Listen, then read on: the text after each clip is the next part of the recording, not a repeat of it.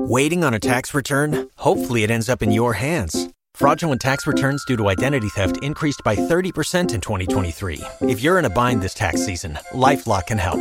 Our U.S.-based restoration specialists are experts dedicated to helping solve your identity theft issues. And all LifeLock plans are backed by the $1,000,000 Protection Package. So we'll reimburse you up to the limits of your plan if you lose money due to identity theft. Help protect your information this tax season with LifeLock. Save up to 25% your first year at LifeLock.com/aware. So this girl kind of, she met up with a guy. They went on a date, and the guy's like, "Wow, you're a really nice girl. You seem like a really good girl." Well, she took that offensive. Like, what do you mean I'm good? What do you mean I'm a nice girl? How do you know I'm a nice girl? He's like, like a girl that you could take home to mom. And she said that he was slut shaming. Yeah. Right? Because that is she says. In her words, that is rude to call a girl a nice girl or a good girl, or say she's a girl you'd want to take home to mom, that those are insults. Calling a woman a nice girl, good girl, and you're a girl that I want to take home to mom are slut-shaming terms. I never thought of that in those terms. I didn't either. Right? No. I thought those were compliments. Right. You're a good girl. You're a nice girl. Like, those are nice compliments. Mm-hmm. Now, it's not a compliment. Okay. It's slut-shaming? Yes. Isn't it unslut-shaming?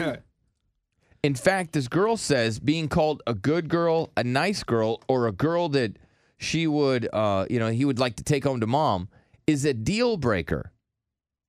Yeah. So she considered that a deal breaker because of his thoughts. So if he's calling this girl a good girl, then, if he'd be different if he was like, wow, well, you're not a skank.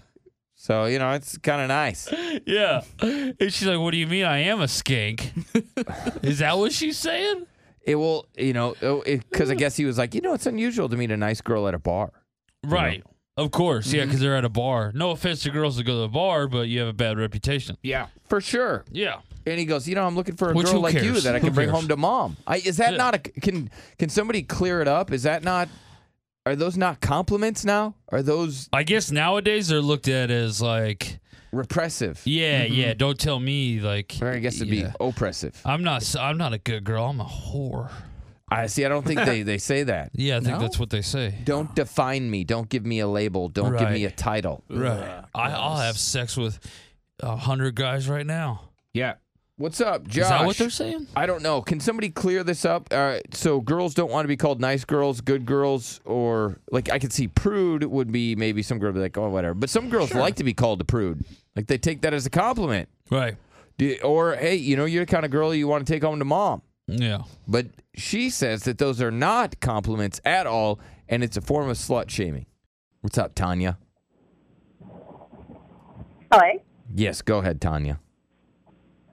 I just think, honestly, like, women have found so many things to be, like, butthurt over in the past. And the slut-shaming, like, is that even a thing anymore? Like, is that serious? I don't know. I'm sure, guys still slut-shame. Sure they do. But I think girls slut-shame each other also. Exactly. Women are the most catty things in the world, I swear. But it's one thing to be proud of, okay, like, I'm completely comfortable with my body and yada, yada, yada. But I'm sorry, Tammy and Lynn, if you've got 9 kids and 17 baby daddies, there's a problem. Like, you should be proud of the fact that a man is like, you know what? I feel comfortable enough to take you home to my mom. Yeah, and I want to know, how did she lose the other 8 kids? That's true. Was she a drug addict? Well, no. Sorry, I was doing the math in my head. Some of them, they have, like, they just don't know, okay, it could be John, Joe, Jacob, or my cousin Bruce. Yeah, if you don't know who the father of the child is, all right, but you're not supposed to say anything. Exactly. But, these women nowadays, like, a lot of them are proud of it. And I get women empowerment. I'm all for it. Like, be your own you. But she took that to, like, an extreme level. If a man said, hey, Tanya, you know what? I really enjoyed this date. You seem like a really nice girl, a good girl. I would like to take you home to mom. You're the kind of girl I'd like to take home to mom. Would you take that as a compliment, or would you take that as a deal breaker? Yeah, gotcha. Yikes. Wow. All right, Tanya, what if he was like, hey, you're the kind of girl I'd like to take to a strip club and introduce you to my porn star dad? That might be a little awkward. I mean, I'm open to it, but I feel like that would be a little uncomfortable. I was just trying to think of the exact opposite of saying, hey, I want to take you home to mom. Yeah. Hey, my dad's a porn director. I'd like you to meet him. I mean, and that's pretty opposite. You want to hit a strip club up? Yeah. Thank you, Tanya. You've worked hard for what you have. Your money, your assets, your 401k, and home. Isn't it all worth protecting? Nearly 1 in 4 consumers have been a victim of identity theft. LifeLock Ultimate Plus helps protect your finances with up to $3 million in reimbursement.